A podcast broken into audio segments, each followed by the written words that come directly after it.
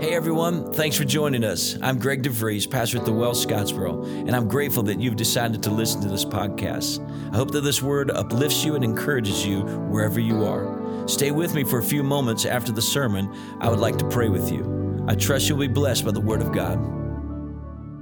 Turn with me, if, if you would, in your Bibles to John, excuse me, Mark chapter 6.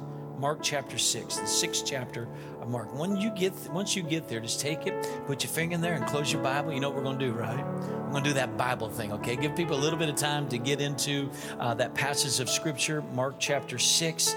We'll be picking up in verse 1. We won't be going far. We're just covering six verses in there this morning, but I believe that the Lord has given me a word uh, specifically that will fit specifically to your life and to each one of our lives. So let's lift our Bibles up and say this with me. Maybe you have your phone, maybe you have a tablet with you. You can lift that up too. Say this with me. This is my Bible. I am what it says I am, and I'm going to be who it says I can be. It was written for me, for my correction for my direction and my soon coming resurrection. O Lord, be it unto me according to your word. In Jesus' name, amen. Well, we welcome you this morning. Delighted to have you here. And I want you to know it's a humongous honor for me to be able to teach and preach and bring the Word of God to you. And I truly believe that the Word of God is sharper than any two edged sword. I believe it's powerful. I believe the Word of God can get between your spirit and your soul. I believe the Word of God can get between your bone and your marrow. I believe that while the Word of God is being preached, you can be set free from things, you can be healed from things. I believe that you can find revelation as the Word of God is being preached. I believe the Word of God, when it's preached correctly, manifests the goodness of God. And so that's what we're hoping for this morning. So I'm going to read our text to you this morning out of the first six verses of Mark. And it reads as such. Then he went, speaking of Jesus, then he went out from there and came to his own country. And his disciples followed him. And when the Sabbath had come, he began to teach in the synagogue. And many hearing him were astonished saying, Where did this man get these things? And what wisdom is this and which is given to him that such mighty works are performed by his hands? Is this not the carpenter, the son of Mary, and the brother of James and Joses and Judas and Simon? Are they are not his sisters here with us? So they were offended at him. But Jesus said to them, A prophet is not without honor except in his own country, among his own relatives, and his own house. Now he could do no mighty work there except that he laid his hands on a few sick people and healed them. And they, excuse me, and he marveled because of their unbelief. Then he went out to the villages in a circuit teaching. Father, I pray that your word would come forth this morning, that it would make sense, that it wouldn't just sound good, but it would leave a sound in us to find the goodness of what you have for us. I pray that you would anoint my lips, anoint our ears. Lord, we open our hearts to receive what comes from heaven for us today. Give this as part of our daily bread, we ask. In Jesus' name, amen. Mark chapter 6, verse 1. It's a very interesting story. It's a short story, but there's a lot to it. It captivated me. It, it drew my attention a few days ago, and I can't really get my mind off of it prayed over and prayed over and felt like this is what the Lord wants to say to us this morning. Then he went out from there and came to his own country, and his disciples follow him. So we see a picture, it's about Jesus. He's coming out of a situation and he's moving back towards his own country. A country is a place of, of birthplace, a place where somebody has been birthed. It's a, it's a place of citizenship, it's a place of residence, and it can be referred to in those things. I know when I was born, I was born in Rochester, Minnesota. And then we spent about nine months in New Orleans. And then eventually we ended up down in Naples, Florida. If somebody asked me, Where are you from? You know, where's your country? Where did you where did you spend the most of your life? I would say Naples, Florida. That's where I spent the most of my life. Down there. I don't remember a whole lot other than pictures I've seen from New Orleans have a great heart for New Orleans. I don't remember a whole lot about Minnesota, have great memories from stories that I've heard and pictures that I've seen. But I'm really from Naples, Florida. It was in Naples, Florida that was really formed and, and fashioned and developed who I was. And that wasn't a good thing.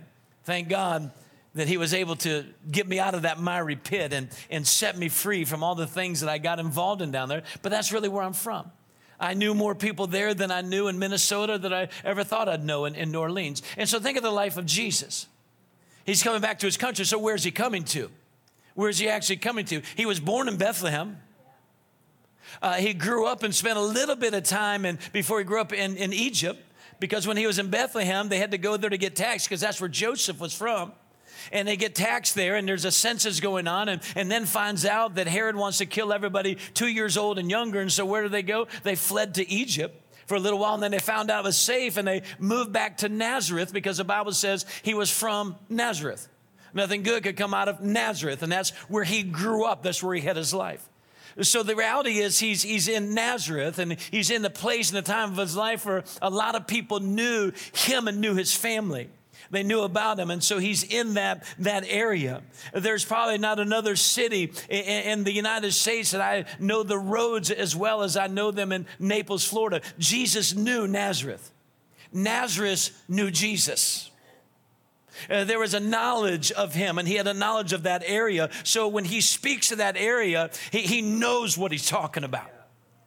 But when they speak about him, they know who they're talking about. I would ask you this morning, who do you know? I would ask you this morning, do you know the I was or the I am? Because they knew who they were talking about. So they followed him. The disciples followed him. He went out and came into that country, the country place of birth, of residence, of citizenship, but he's in the place where he grew up. In verse 2. And when the Sabbath had come, and when the Sabbath had come, the key word here is when.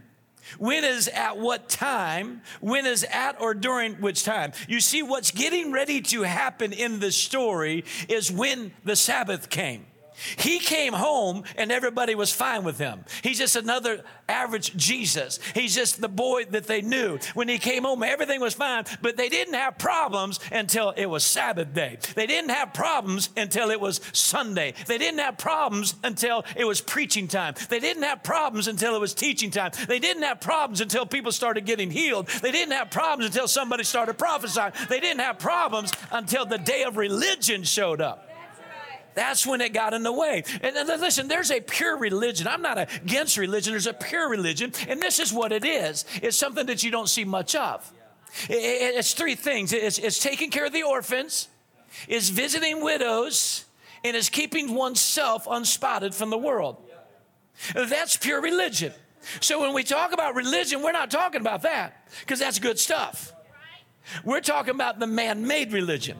There were 700, 400 to 700 years of silence between the Old Testament and the New Testament. And during that period of time, the Jews made all their little sects that they have, S E C T S, and they made all their little religions, and they made all their little prayer patterns, and they made all their little things of how they met with God. God wasn't even talking to them. Who would want a prayer life that doesn't have a God who talks?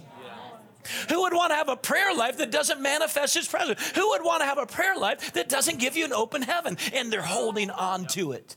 And they're holding on to it. This is what I was taught. This is how I do it. This is it was all labor, labor of human effort. And so Jesus shows up and he rocks the boat.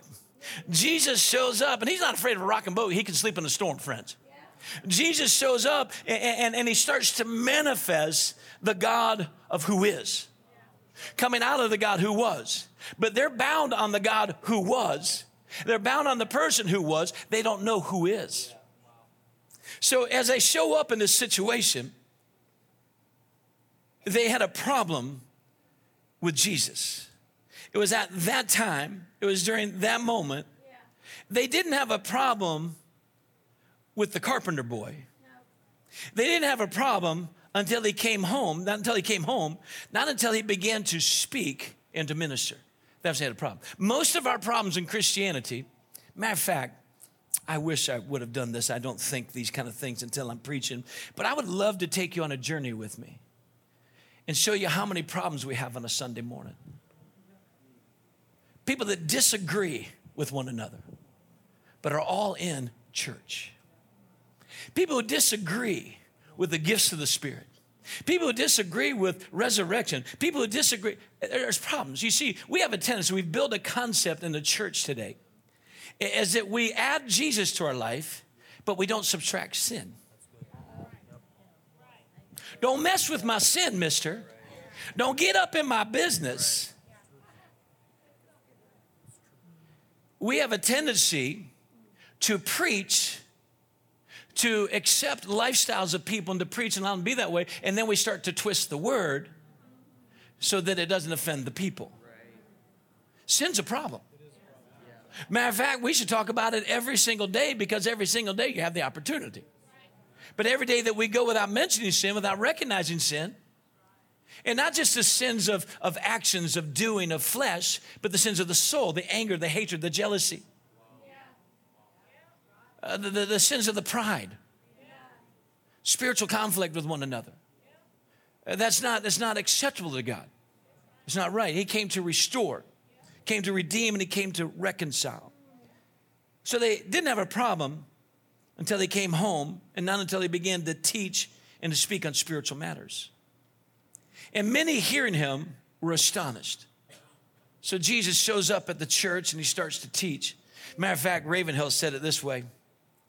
He said, if, if Jesus preached what preachers preach today, he would have never been crucified. I'm going to say that again. I don't know who you listen to other than me. I know you listen. But if they're preaching a message that is watered down, they're preaching a message that doesn't deal with sin. They're preaching a message that doesn't, doesn't charge you to, to grow and to mature and to advance.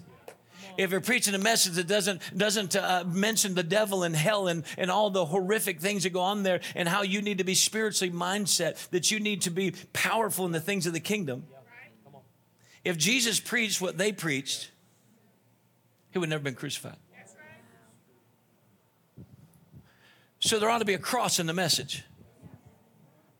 Jesus is coming home. And he doesn't give in to the familiar. He comes home and he stays with the kingdom. Are you with me? And many hearing him were astonished, saying, Where did this man get these things? I mean, where did he get these messages? Where did he get this stuff? It goes on and says, And what wisdom is this which was given to him? They're saying he's got wisdom is given. Wisdom's a good thing, friends.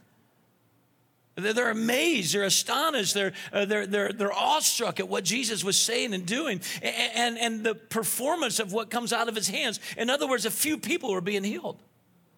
It was huge to them, it was big to them. Astonished means amazed, awestruck, shocked, surprised.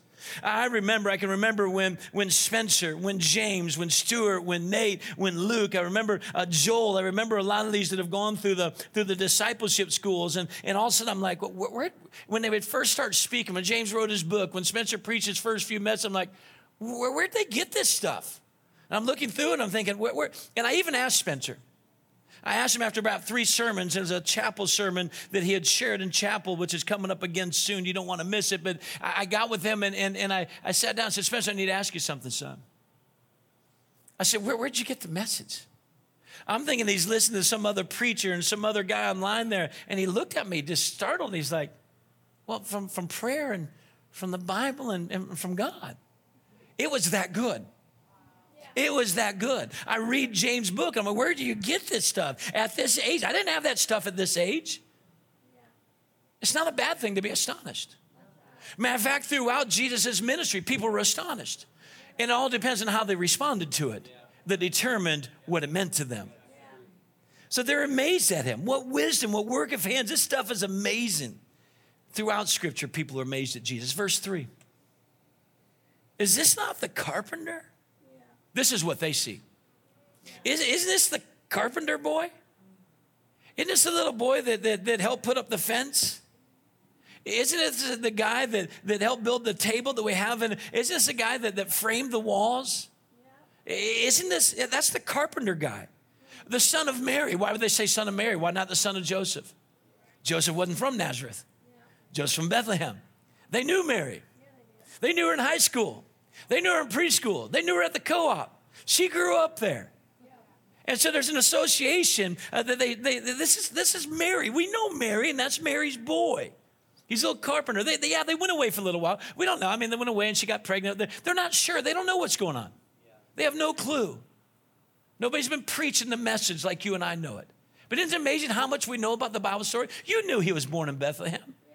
You knew that Mary was a virgin. Uh, you, you knew that, that Joseph and Mary and Joseph was a carpenter, Jesus, the son of a carpenter. You know this stuff. Yeah. We know what was, but do we know what is? They knew him as the carpenter. They knew him as a son of Mary. Oh, he's the brother of James, uh, of Joses, and, and Judas and Simon. Uh, we, we know his brothers, and uh, yeah, that one played tackling, and that one didn't play ball, but man, that one could he could do this and do, they they knew this family, they knew these people, they knew who Jesus was, they knew what family he belonged to. They called him by name. He said, "And matter of fact, aren't his sisters here with us right now? His sisters go to church here." I think about a time that Jesus was teaching and it was crowded in there. And some people came to the door and said, uh, Hey, Jesus, uh, your, your brothers and your sister and your mom, they're outside and they, they would like to talk to you right now. And, and he said, He looked around and he, he said, Who are my brothers and my sisters? Listen to this, but they who do the will of God. That's what Jesus said. You can have all the church you want, you can have all the salvations you want, you can have all the prayers you want, but are you doing the will of God? And I'm not talking about geographically. I'm not talking about, you know, your, your lifeline. I'm talking about are you living according to the pleasure of God's design for your life? He said, That's my brothers and sisters. Sometimes we know things in the natural, but we don't know things in the spiritual. Sometimes we know who he was, but we don't know who he is. So they, they said, Is this not the carpenter, the son of Mary, the brother of James, Joses, and, and Judas and Simon? And are not his sisters here with us? So remember, they're amazed, they're astounded. I mean, the wisdom, the message, the healings, the brothers, the sisters, the carpenter. And then they say this most baffling scripture that I know of right now in scripture. So they were offended. What? Did you hear what he just said? Man, this guy's got wisdom. This guy's healing people. Uh, this guy's messages are amazing. Uh, this is stuff that's been given to him. We know his mom. Have you ever ever known somebody? It's like it's it's like this. Okay, just just as an example, the group Cain. Have you ever heard of them? Gretchen, I know their parents. So what? We don't know Cain. We know Charlie Kane, but we don't know the band Cain. Okay. But so often you'll meet people and say, Oh, I know so and so who is so and so's friend. Yeah, exactly. And we think that's close enough. We think that, that really makes something out of the story, right? You get what I'm saying? Everybody's like, I'm not even giving into that because I'm so proud that I know somebody knows somebody. It's okay. I'm not trying to get in your business. But the reality is, I had it the other day. I met some guy and, and we're together and we're talking and, and, and, and I said, Oh, do you know so and so? He goes, I know who he is, but I don't know him. I said, Well, I do. I know so and so. It didn't change anything, changed nothing whatsoever. But so often we're satisfied with just knowing about, but not knowing what is. So, all these good things, and because of these good things in his life, they're offended with him. Okay, we got a problem now. Mm-hmm we got a problem. What does it mean to be offended? Uh, to understand, that means to be caused to be uh, to dislike, or caused to anger or vexation. I was thinking this morning when I was going through this and, and preparing and praying back over the things, I feel like the Lord had been speaking to me. And, and all of a sudden, these, I don't know if it was the enemy, I don't know if it was God, I'm not really sure where it was. I didn't spend a whole lot of time with it. But I saw people get up and walk out. And through the years, through the years of my preaching and my teaching, I've had people get up and walk out just because of what I said. Maybe how I said it, or maybe when I said it. I've had people that would sit for months, for years, and listen to something, then all of a sudden that's enough, they got offended. So we got a problem. We got a problem. We get offended in church. But it's not me you're offended with. It's not me that's being rejected. This is what God told Samuel. He said, It's not you that rejecting Sam, it's me. You see, we have a God problem. Yeah, we have a God problem. Because we think we know Jesus like one of the boys.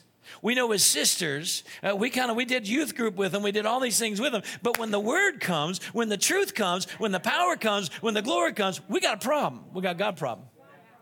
Where did he get that wisdom, God? Where did he get that power, God? Where did he get that anointing, God? He is representing God. He, he's not there repping us. I know so and so, so I get tickets. He's here to represent God so that we can know God and God can get us. Does that make sense? So they're offended at him. I mean, is that not a little baffling to you that everything's good, everything he's doing, he's just teaching, he's preaching, and, and then they're offended at him? Is this not the carpenter, the son of Mary? They knew whom they who he had come from, but they didn't know what he came for. Did you hear me? They knew what he came from, but they knew what he came for. What am I trying to say to you and I? Could this be a problem? Could be a problem. We know all about Jesus in the story, and we could even tell people the story about Jesus, as miraculous it is, and sometimes it doesn't even move us anymore. Have you ever stopped again and thought, a virgin birth? It's become too familiar. And we've wrapped it with other stuff presents and trees and, and decorations. I'm not against any of that stuff until it takes away the stuff that ought to be stuffed inside of us Jesus. But we get so familiar with it, but we have no idea what he wants to do now. Now, that's my job is to be in this church service and to try to discern where does the service go, where does it not go, what does he want to do, what's happening in worship right now. And in worship, he's saying, if you would put your praise on, if you dance your feet, your breakthrough may come forth. When it comes time for me to break something, I've got, a, let me see your hands there, DJ, if you don't mind, do this little thing here, if you don't mind. I mean, I've got a karate chop like nobody's. I mean, it, he didn't even feel it. It went right through there. But when it comes to breaking big, big things, I got to kick them. Sometimes your dance is what's going to break down the wall that's in front of you. But your praise and the measure of your praise is connected to your faith. Are you with me? So we have to be aware of what is, not just what was. He's a God who was, but many people fail to believe and to understand he's the God who is. So if he opened that Red Sea for Moses, he can open up a door for you. Amen? I hope somebody gets this. They knew who he was, but they did not know who he is. They knew him, where he'd come from, but they did not know what he had come to. Matthew 16, very interesting interaction here. With the disciples are with Jesus. And in verse 13, when Jesus came to the region of Caesarea Philippi, he asked his disciples, saying, Who do men say that I, comma, the Son of Man, comma, am? In other words, what he's saying is, Who do people say that I am? But he threw in this little phrase in there, Son of Man, because he is the Son of Man. He is the brother of four. He is the brother of sisters. He is the son of Mary. He was a carpenter. That's the Son of Man. That's the Son of Man. The whole idea of him being in a, in, a, in a natural setting is to realize that the supernatural can live in you like it lived in him.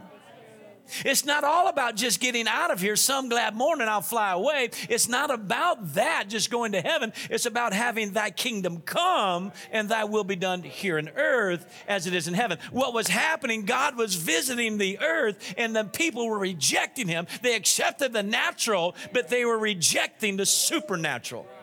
They were resisting it. You don't want to be of those who resist the supernatural of God. You don't want to be those who just have a historical Jesus and, and a, and a promise fulfilling Jesus. You want a now Jesus, and then you'll have now things happening in your life. When Jesus came to this, this region, he said, Who do men say that I, the Son of Man, am? You've heard this before if you've been here long enough. The Son of God became a son of man so that sons of men can become sons of God. Amen? Now, I know there's still this whole gender uh, wrestling and, and, and, and, wars going on there. So here you go, ladies. I know you're saying, I don't know how I can be a son. Well, listen, if I got to be the bride, you can be a son. All right? All right? And I'm good with that. I am the bride of Christ. It's a spiritual thing. But see, we still wrestle with the natural. I don't think I'm a man. I want to be a woman. We're wrestling with the natural. Only transfiguration that comes from heaven can transform somebody to who they really need to be. He will be the only one that can solve and fulfill you of all of your disappointments, of all of your worries, of all of your fretting, of all of your, your shame, all of your difficulties, whatever it may be. Only Jesus. Somebody look at somebody say, Only Jesus. And he came, and he still comes. So they said, some say John the Baptist. I mean, seriously, his head was cut off. And not only was his head cut off, he was dead. And not only was he dead, his head was cut off. So if Jesus comes back, living is one thing, that's supernatural faith. And he has a head. It's amazing where we displace our faith. It's amazing what we believe, the things we fear that we believe in, and we won't use the faith to believe in the things that we hope for. There's a problem. God's not doing it our way. We want Him to do it in the natural instead of in the spiritual. So they said, Some say you're John the Baptist, some say Elijah. The guy's been gone like a thousand some years and just shows back up. Some say you're Elijah. Others, Jeremiah, same thing. Or, or just one of the prophets. You know, they're getting a little bit closer. They're actually getting closer to who he is because he is one of the prophets. He's gonna, he's to point that out in just a few moments. But he said to them, kind of going back to the, to the time of, of, of communion here, he's talking to you this morning. You may not like the way I present it, that's okay. They didn't like the way he came. It doesn't matter. I mean, I just, I can't imagine, you know, some guy showing up at church with, with camel hair on and a, and a leather belt and he's got honey stuck in the, in the crest of his lip there and there's a, there's a little bit of locust on his collar there, you know, that's just kind of crumb that came off him. I, it doesn't matter. I want God. However God chooses to appear, I want God. I want to hear from God. I want a church who hears from God, who believes God and obeys God. You don't want to shove God out of your life. He said to them, But who do you say that I am? Who do you say that I am? So that's what it all boils down to. Who is he? It's not as much as who was he, but who is he? There's record of who he was, but you need record of who he is. He said, Who do you say? I'm asking you. Simon Peter answered and said, you know, you kind of, you kind of, if you know the Bible, you kind of, you kind of brace a little bit. Like, even though you've read it a of times, you're like, "What's Peter going to say this time?" Right? You just kind of go, "Oh my goodness!" And and and Peter finally answers right. You are the Christ. You are the Christ, the Son of the Living God. Jesus answered and said to him, Blessed are you. Simon Barjona, for flesh and blood has not revealed this to you, but my Father who is in heaven. Jesus is the revelation of God. So I say when you're rejecting Jesus, you're not rejecting Jesus, you're rejecting God. It's not a Jesus problem we have, it's a God problem we have. Because we've packaged our Jesus and we've worked Jesus out and we know who Jesus we have and what Jesus we want and we put him in this thing and we put him in this box. But now Jesus comes and he deals with these guys and he lets God out of the box that they put him in. Is there the possibility you might still have God in a box? God might have done that before, but I don't believe he does that anymore. You put God in a box. Put God in a box. God did it for me once. I don't know if he'll do it for me twice.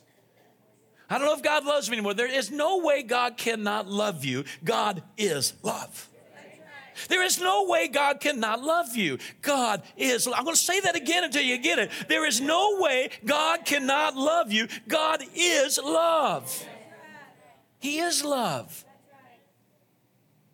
He's faithful.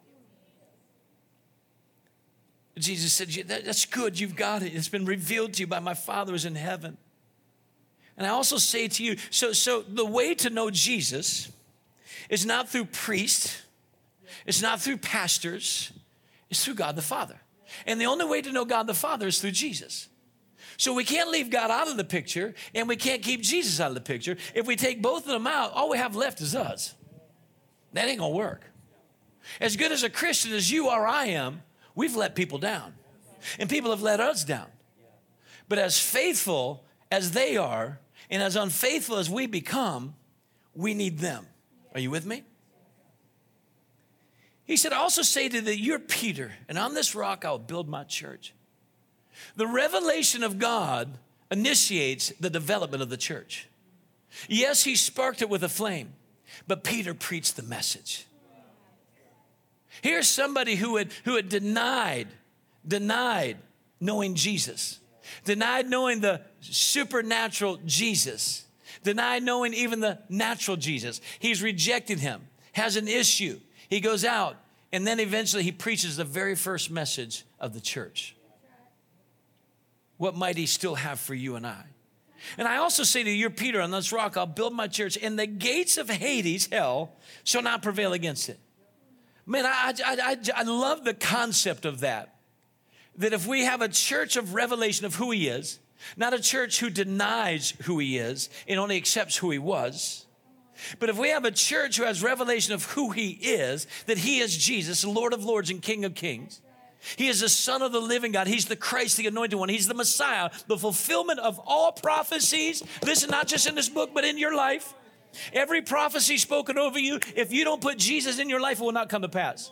I told you earlier, you can fill your life with many things, but only one can fulfill your life, and that's Jesus.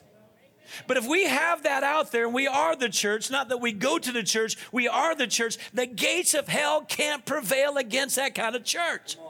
That's how important it is to have revelation of who He is, not just knowledge of who He was. You need to know who He is because as soon as you let that guard down, you're, you're open, you're open uh, uh, field hunt, you're, you're open prey to the enemy. Open range is maybe what you say. He said, I'll give you keys of the kingdom of heaven. Whenever you bind on earth will be bound in heaven. Whatever you loose on earth, we loose in heaven. Let me ask you a question. I ask us this question When was the last time you bound and loose something? I didn't say lose something, I said lose something. It's probably the time before you did lose the keys because you forgot to use the keys. If you don't use it, oh, you're saying, well, that's why I'm hanging on the thing. I could not tell you how many times I've gone to a key hanger thing. I'm going, now, why did I put that there? What did that go to? Right? And it says Chevy on it. And I'm like, well, I must go to the truck. So I walk out. I drive a Ford. And we try to, we, we don't even know what it was, but we just know it's a key, but we don't know what it is because somewhere it didn't become important to us anymore. And this is what happens with the kingdom, my friends. You come to church and put your dance on, put your shout on and everything. You hang out with Christians that you like and Christians that like you, and you guys do your stuff. And then all of a sudden, that's not important anymore and you start losing the is, and you're only holding on to the was, and you don't have any authority. You don't, I said, you don't have any authority. When you go to pray, nothing's shaking, nothing's breaking. You go to praise, nothing's coming out. You get what I'm saying? We lose more than we ever remembered that we had because we don't use it. All right, so listen to this. He says, Who do men say that the Son of Man am? But who do you say I am? That brought me quickly to the seven I am. No, don't worry. Don't worry. I, I can read your mind. I'm not going to preach all seven of them today. Okay? But the reality is, Jesus made seven statements I am. If you don't know the I am, you don't know who is. I'm not talking about the I was. Jesus didn't talk much about his I was, he talked about his I am. The seven I am statements of Jesus are all found in the book of John. John had a very intimate, listen to me, intimate relationship with Jesus Christ. He did not have a religious, he did not have a traditional, customary relationship with Jesus. He had an intimate relationship with Jesus. While he's on the Isle of Patmos, he is deeper in the presence of God than they were even at the gates beautiful when he's going in there to pray. You need a relationship with Jesus whether hell or high water, whether doom or gloom, whether hardship or great blessings in your life, that you know who He is in your life. John said this in John chapter 6, verse 35. He said, Jesus, spoke of Jesus said, excuse me, he said, I am the bread of life. He said, if anybody's hungry, they can come and eat from me. And listen, he's manifesting what is happening here. Jesus is manifesting to them, saying, As the one who fed your fathers in the wilderness, I am now here in your wildness. I am the bread. I am the portion of heaven. I am what sustains you. I am what gives you life. You cannot live but without me. So he says, I'm the bread, his provision. In John chapter 8, verse 12, Jesus said, I am the light of the world, and he who follows me will not walk in darkness. This is revelation, friends. He's gone from being fed. He's gone from the from, from provisional. This is who I am. I'm the manna from heaven. I'm the answer from heaven. I'm here in your dry spot. I'm here in your hungry spot. I'm here in your lonely spot. I'm right here. This is who I am. And I have revelation. Because listen to me, you can't just add Jesus and not subtract yourself from something. He said that light will manifest, but it'll also expose this has got to go. You can't think this way anymore. You can't act this way anymore. You can't uh, uh, indulge this way anymore. And whatever it is, you can't do it. You just can't do it and think you still have me. He said, I bring revelation. I open your eyes. Without revelation, you have no vision. He said, Listen to me. This is how you know whether you know whether He is. Does He nourish you? Uh, uh, uh, uh oh, help me, Jesus. Do you know that I love you? Okay. If you're not reading the word, you're not eating the bread. You might be drinking the Kool Aid, but you ain't drink, eating the bread. If you're not eating the bread, something in you is dying. But if you're eating the Word of God, something in you is starting to live. You need to feed the spiritual as much, yea, more than the natural. And I know most of you eat at least four times a day breakfast, lunch, and dinner, and at least one time in between, right? So there he is saying, I'm the provision. And then he goes on and says, I'm the light. If you're still walking in darkness, you don't know him as the light. He, he said, I am the light of the world, and he who follows me does not walk in darkness. Okay, I'll give you a picture. I love Jesus. Yes, I do. I love Jesus. How about you? And then you open up the door, and I'll just go to the far extreme to a triple X, quadruple X movie theater I would never do that. Uh, if, if, if you're already going to the R, you're closer to that than you are where He is. You say, well, well, wait a minute. Listen, out of your mouth should not come blessings and curses. You can't come in here and shakalaka Jesus and hopa lopa Jesus and then all of a sudden out there and cursing your friends and just using curse words. And you're saying, well, I'm not using them. But, but if you're listening to them, they're, they're damaging the way you think. I'm getting moved. That's all right. He said, The one who follows me doesn't walk in darkness. You said, Well, preacher, you went to Mardi Gras in the light. I went and sat in a bar the other night with one of my sons. Why'd you do that? Because that's where they seated us. That's the only place there's people, only place there's serving. And guess what we did? We witnessed to the waitress. Witness to the waitress. I wasn't sitting in darkness. I was sitting in the light. I walk in the light, not in darkness. I have fellowship with Him. You can go in dark places, but not walk in darkness. John chapter 10. Jesus said this He said, I am the door of the sheep. He's the access to the Father. He is your only way to heaven, friends. There is, listen to me, there is no other way to heaven but through Jesus Christ. There's no way to the Father but through Jesus Christ. John chapter 10, Jesus said that, He says, I am the good shepherd. Why do you have to say good shepherd? Because there are wolves in sheep shepherd, sheep clothing. Because there are people out there teaching you man-made theology and catering to our philosophies. He said, I'm the good shepherd, access to the Father. Good shepherd, he's a leader and a protector. And then he goes on, he said this. Jesus said in John 11, 25. Remember Mary and Martha, the sisters of, of Lazarus. He said, I am the resurrection and the life. Let's just stop there for a second. That means overcomer. He, he wasn't talking about uh, some glad morning. He was literally talking about a man dead who was going to live longer here on earth. So, what was killing Lazarus, now Lazarus is killing it. No, you need to get this the, if you want to know him as the is, he can be to you resurrection power. What is killing you, you can start killing it. What had overcome you, you can now overcome it. Why? Because you know who He is, not just who He was. Because a lot of people try to be who He was, but all they need to do is be who He is resurrection power, living in victory, triumph. Come on, somebody. This is who He is. I'm preaching Jesus to you right now. John 14, 6, Jesus said, I'm the way, the truth, and the life. Uh, so, in other words, he's saying, okay, yeah, you've got all this stuff, but you got to stay with all this stuff. Jesus didn't say, I was a one time salvation in your life. Jesus said, it's a lifestyle, it's a destination that we're walking out. I can't help that. That's what Jesus said. He said, Now that you have this, this is the way. Walk ye in it. This is the way. He said, And this is the truth. In other words, what he's saying, I got news for you. The gospel that saved you ain't going to change. It stays the same. I've met too many people who met Jesus this way and then turned him into this way, and it's not the right way. The truth is a truth. It does not change, nor does it lie. In John 15, his seventh saying was, I am the true vine. In other words, he's saying, uh, uh, and you're my branches. He said, you're, you're grafted in. Even though you're not a Jew, I chose you. I, I, went beyond and I reached the Gentile and I plugged you in. And not only are you grafted in, but here's the thing about a vine it's meant to grow. It's meant to take root.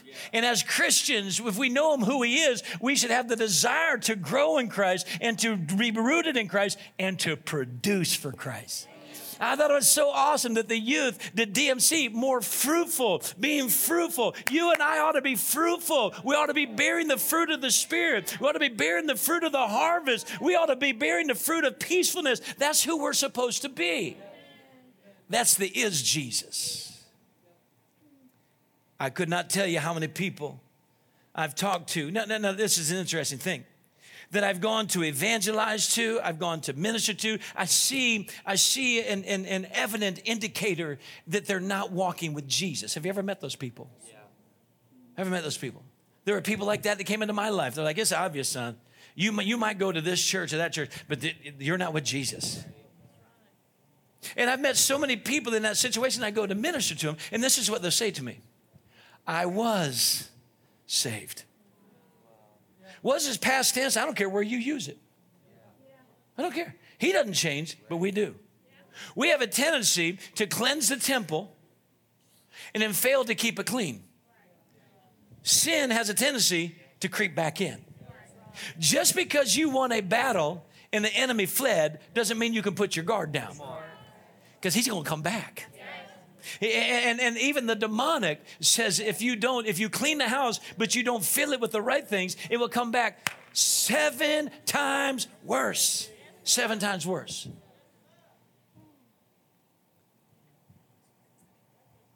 I was saved. I was in church. Well, I go to church. Where do you go? Um, man, then they start to shake. Uh, What's the pastor's name? Uh, uh. I was in the Walmart, and I'll give this one a little bit of credit because it was up in uh, uh, uh, Kimball. This is years ago. I was in the Walmart and I was checking out and had to get something before we're going somewhere on vacation. And, and I started to, to just present the goodness of Jesus to, uh, to the young girl working on the other side because it was pretty obvious the markings on her life, pretty obvious the things that she was wearing and the way that she was talking. It's pretty obvious that there was more evidence of the flesh than there was of the light or of Christ. And I started, she said, Oh, I go to church. I said, Really? And this is back when we were the Rock. I said, I said, Oh, okay, where, where you go? She goes, I go to the Rock in Scottsboro. Says the preacher any good? Oh, the best you've ever, the best you've ever seen or heard. I said, now you're talking truth. No, she didn't say that. I just want to get you to laugh. I want you to respond a little bit. I said, really? I said, I pastor that church. Ching, ching. Out the door. Next. You can't live a fulfilled life just living off the past. I said, You can't live a fulfilled life just living off the past.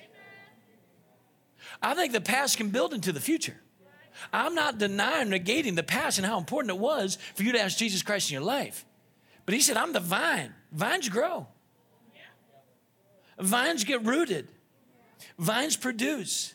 But notice this about a vine a vine goes places other ones don't go, it finds a route that was made for them. People may know who he was, but if they don't know him for who he is, there is no promise they will know him when he comes. We must know him as the I am, not as the I was. I am the resurrection, the overcomer. Notice they didn't mind Jesus the carpenter, but they had a problem with Jesus the Christ. Oh, I'm going to back up on that one. Some people don't mind talking about carpentry until you talk about Christ. Some people don't mind talking about this, that, or the other thing, whatever it may be, until you talk about Christ. They didn't mind Jesus the carpenter. They were fine with that. Isn't that, isn't that the carpenter guy? But when he became the Christ, manifested to them, they had a problem. They didn't have a Jesus problem, they had a God problem. The problem isn't with man, it's a problem with the man of God. They didn't have a problem with Jesus, the boy, the brother, as a man. Oh, he's just one of the prophets. He's alive. I mean, they're like, man, I would love, I would love somebody go, I think that guy's Elijah. I mean, that would just be like phenomenal. I mean, I just cannot imagine, you know, somebody, who, who do they say I am? Greg, uh, Greg, they think you're John the Baptist. ching, ching. I mean, like, yeah. Yeah, you know, Greg, they think you're one of the prophets. okay. That wasn't good enough for Jesus. It shouldn't be good enough for us. He's the Christ. Listen to me. And it's the Christ that makes us Christians. Not a knowledge of who Jesus was. And, and we're, we're a Christian just because we go to a church that teaches about Jesus. I love churches that teach about Jesus. That's good. It's our perspective. We can't just say, because I know about Jesus, that's enough. It's the Christ, it's the anointing. You see, the anointing, listen to me, the anointing breaks yokes. And if you're still struggling with, with addictions, you're still struggling with, with uh, manipulations, you're still tr- struggling with uh, uh, immorality, you're still struggling with lying, whatever it may be, there's an evidence of the absence of the anointing that breaks the yoke. He is able to do it today. It's not just what he did on the cross, he's able to do it today. And you say, Well, I can't do it on my own. He said, That's all I needed to hear. I'll give you a helper named the Holy Spirit, and he will lead you into truth. He will guide you, he will give you wisdom and knowledge. He will help you through this thing. All right, we'll wrap this up. Jesus said to them, Back in the story of Mark, you have a little problem with them. They're offended at Jesus. Sometimes it's not good to talk to people who are offended with you. But Jesus cared about them. If you don't care about them, don't talk to them. But if you care about them, talk to them. Jesus said to them, A prophet, notice what he just said there a prophet. He, he identified himself as a prophet. He's just one of them. And the truth is, he is one of them because he's one of them that God sent. He sent prophets, he sent queens, he sent judges, he sent fathers. I mean, he sent all these people and all these things, and then they sent him, and, and they, they did him Remember the, the, the, labor in the vineyard field, uh, they had beaten all those people up, and then they, they took him, and the son of the, of the one who owns the vineyard, they sent him and, and they killed him. It's the cross. It's exactly what they did. So Jesus said to them, He said, A prophet is not without honor except in his own country. Whenever a prophet goes somewhere uh, outside of what is his natural habitat, or his residential area or his culture, he goes out to another church, he's received, he gets honor. Gets honor. I remember for years when I was traveling extensively, I would go places and, and they'd make sure that the, the room was right. They'd make sure the plane ticket was right. They'd, whatever time I want to be picked up, what would you like to eat? And all these different things. And, and, and they had nothing but a, a, great expectation for me to minister that night. But during the day, they, they just wanted to make everything. But then when you come over and the people that you're with in a church, boy, I'm getting vulnerable here. This is not in the notes, okay? And you come over into the church, they don't respect you. They don't respect you, those who get familiar with you, that just know you for what you're supposed to be, not for who you are. They don't mind what time they call you. They don't mind what's on your schedule. They're not concerned about any of that kind of stuff. You see, there's a lack of honor. There's a lack of honor. And Jesus is saying, that's not, that's not, I'm not on a soapbox. I'm happy here. I'm content here. I love each and every one of you. But Jesus, I'm trying to give you an illustration of what Jesus is saying. He said, out there, they're all accepting me. But right here, you guys are having a problem with me. Why? Because of your familiarity. Because of your knowledge is getting in the way of my wisdom. Your belief is getting in the way of the faith I can raise inside of you. Sometimes we get way too familiar and we miss what he's doing. He said, A prophet is not without honor except in his own country, among his own relatives, and in his own house. They could talk about the carpentry and the ancestry, but not about the miraculous. Well, remember, he's a carpenter. He's, he's her son. He's there. So they could talk about ancestry.com and they could talk about the carpentry, but they couldn't talk about the miraculous. It's amazing to me. It's amazing to me. I'm, I'm, my goodness, help me, Jesus. This is real. You stand in here, preach. You get in the altars, you prophesy. You go sit in the office, you're just another person. What am I saying? They don't believe any of that counsel is prophetic. They don't believe any of that's anointed because all they're looking for is somebody to say to them what they want to believe. They've come too familiar with it. You're just another chum. You're just another gal. You're just another person. You have friends like that. Man, you know, you're praying with them and, all, and then you sit down and you call them up and you start, you're like, mm, can't call someone else. Too familiar. Don't let familiarity rob you of clarity of who He is.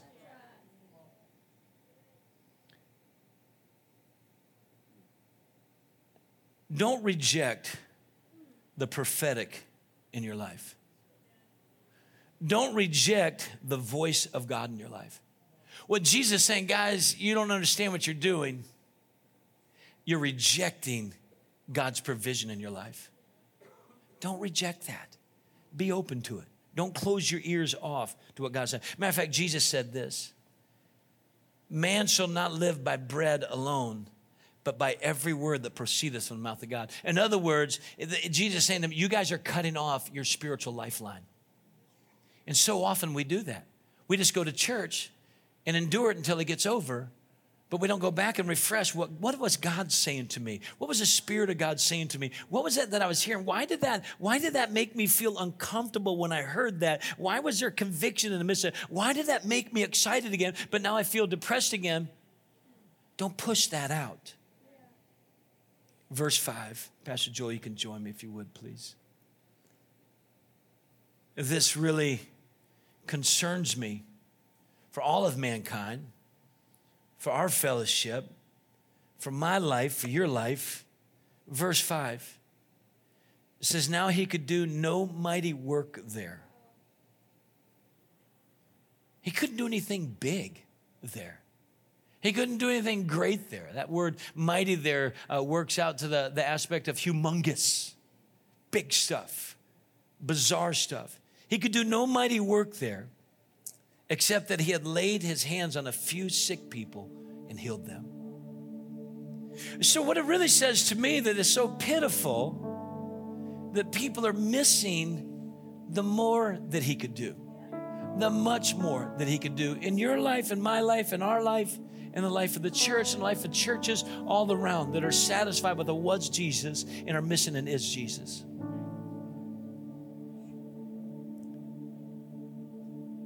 Do a mighty work in your life. He can do a miraculous work in your life.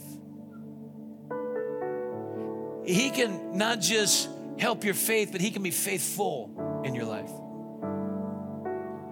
If you're not rejecting Him. if you're not satisfied with the Him that you knew, if you're seeking to know the Him that He is. It is impossible. Is it impossible? Excuse me. Is it possible that no big thing is happening in your life because you only know Him for who He was and you don't know Him for who He is? Is it possible? Nothing wrong with asking that question. It's not a condemning statement whatsoever. I ask that question to myself, to my own family. Listen, you need to understand, it's a little bit different. At times in our house, we do ministry all day long, and you get home, you don't feel like doing ministry. And you have children sitting there that need, need prayer, that need encouragement, that need edification, need the Bible read to them, need to read the Bible with them. and you're like, I've been doing this all day long, 10 hours a day. I'm preparing a message for Sunday. I've got to, I've got to stay on top of these things. So we know what it's like to let Christianity get familiar. We know what it's like, and we have to fight against that all the time. I don't want a was God, I want a is God. The cool thing about the was God, if I'm seeking the is God, I know that I can feed on his faithfulness of who he was. I know he'll be faithful now because he doesn't change. Listen to me, friends, he doesn't change. If he did it before, he can do it again. I remember when my, light, my right eye was blind for two weeks. I remember when he touched me. I remember what he did in my life, and it was bigger than just somebody laying hands on me. He changed my spirit, and my eye came open again. He can do that in your life because that's who he is. It's not what he was. Won't you stand to your feet with me, please? In verse 6, as a believer and a follower, as a husband and a father, as a pastor, a discipler, verse 6, it says, And he marveled because of their unbelief. And he marveled because of their unbelief. Now Jesus is astonished, guys. I'll give you a picture of, of Marvel. How many of y'all know the word Marvel because of comic books? Right? Some people are like, I'm not raising my hand on that. I'm not going to let the pastor know I know comic books. I'm not saying you read them today or you don't, you know. How many of y'all have ever heard of the Marvel comic book? Yeah, right.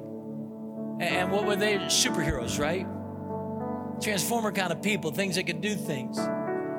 So Jesus is like, whoa, this is off the chart. Your guys' unbelief is amazing to me. That you could believe all that, that they could believe that I was one of the prophets, Elijah, but then when it comes to me, you unbelieve because you're looking at me in the natural and not in the spiritual. You believe who I was, but you don't believe who I am. I think there's a lot of people in here this morning that have believed and believed and believed, but you're so tired of believing, you're only holding on to who he was and you're not believing who he can be. You know what that's called? Unbelief. Unbelief. He was marveled because of their unbelief. Then he went about the villages in a circuit teaching. He marveled at their unbelief.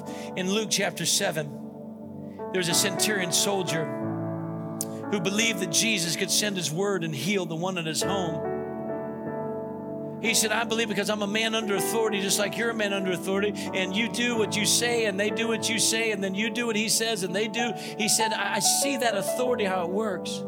And Jesus ascended. Jesus said, Jesus turned around, he goes, uh, He said, I marvel at such great faith in this man. I've never seen anything like it in all of Israel. So, in other words, the people of God who had gotten familiar with him Jesus dealt with this his whole ministry. Who got familiar and thought they knew God because they knew a God who was, but they don't realize the God who is. He said they're in unbelief, and the centurion is in belief. We need to believe in a God who is, not just a God who was. Who do you know? Do you know the God who is, or do you know the God who was? Do you know the I am? Or the I was. So, with every head bowed, eyes closed, consider for a moment who do you know?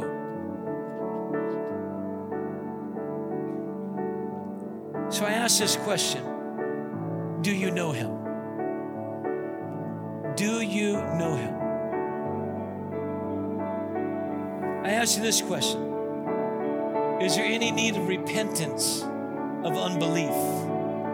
That you believe stronger at one time than you do at this time. You believe more at one time than you do at this time. Have you doubted? Have you denied Him? Have you stopped following Him and obeying Him? Is there any need to repent of unbelief? I ask you this Do you want to be a disciple or a Pharisee? What do you mean, preacher? Do you want to just know about him or do you want to know him and make him known? Is there a possibility you'd like to enlist today saying, I want to help make him known? I want to present the is Jesus. So now I'm going to ask you this Do you need to know Jesus? Would you like to know Jesus as the as is Jesus? Is there anybody here this morning that would like to give their life to Jesus, to know him? as your Savior, as your Lord, as your friend, as your healer, as the one who can set you free. If that's you, in just a moment, I'm going to ask you to come to the altar. Is there anybody here this morning that you need to repent of any unbelief and doubt in your life, disobedience in your life? You want to return your whole heart back to Christ. If that's you, going to ask you to come to the altar. Come join us in the altar this morning. Is anybody here this morning? You're saying, I want to help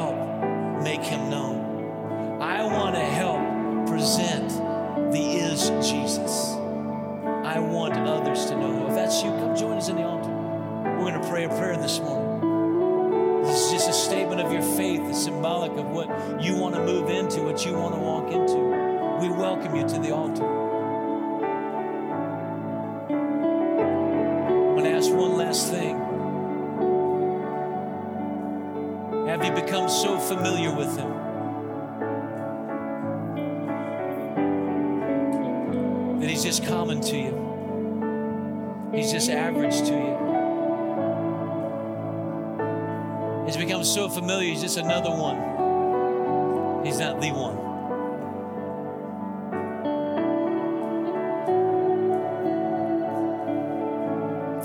Thank you for that walk of obedience. Perhaps it required a little bit of humility. It's a big step to step out in a time like this.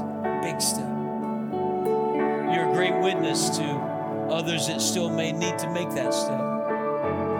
To come and say, I want to know him as the is Jesus, not just the was Jesus. I want to get out of the past and start living in the present with Jesus. It's a big step to say, hey, I've struggled with unbelief. I've wrestled with doubt, uncertainty. It's a big statement to say, I've gotten too familiar with my Jesus. Let me say it to you this way. When you read the Bible, does anything new come out of it? Or is it just the same story over and over and over again? If you're not getting revelation, you're building a relationship with the was Jesus when you could be build, building a relationship with the is Jesus. I really feel, Lord, the Lord is touching on that. I feel like there's still somebody in the sanctuary this morning that has not made a move. That you're not getting anything fresh, you're not getting anything new out of your relationship with Jesus Christ. It's not, it's not present.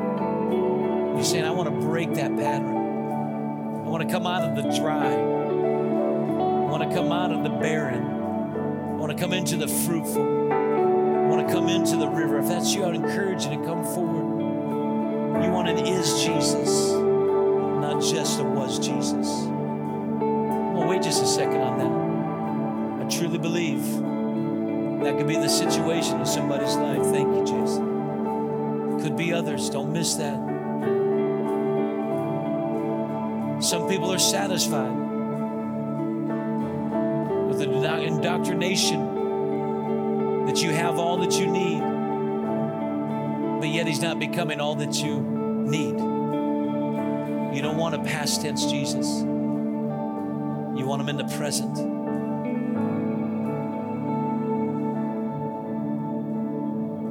I'm to ask one last time on this. Does anybody want to help make him known? Praise him wherever you are. witness wherever they are. Come on, I need your help in the church. I'm going to ask you if that's you. You said, just come forward. So you're trying to get everybody in the altar. That's right. Many as I can. Why? It's where things change. It's where commitments are made, where transformations take place, it's where sacrifices are presented. Oh, to make Him known. Plead with you from the depths of my heart. Don't let Jesus become common in your life.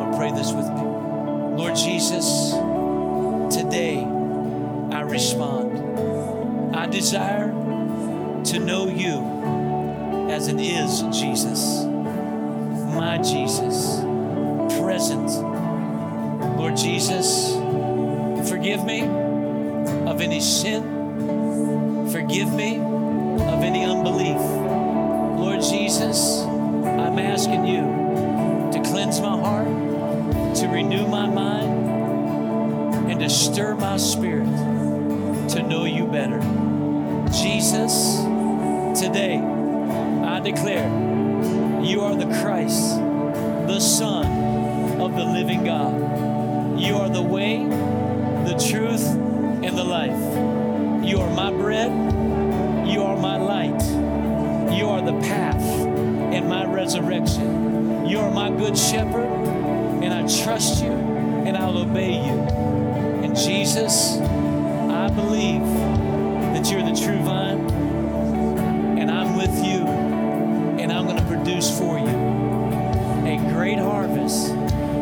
in your name I pray. Amen. Come on and give him praise. I trust that you are encouraged and inspired by the Word of God today.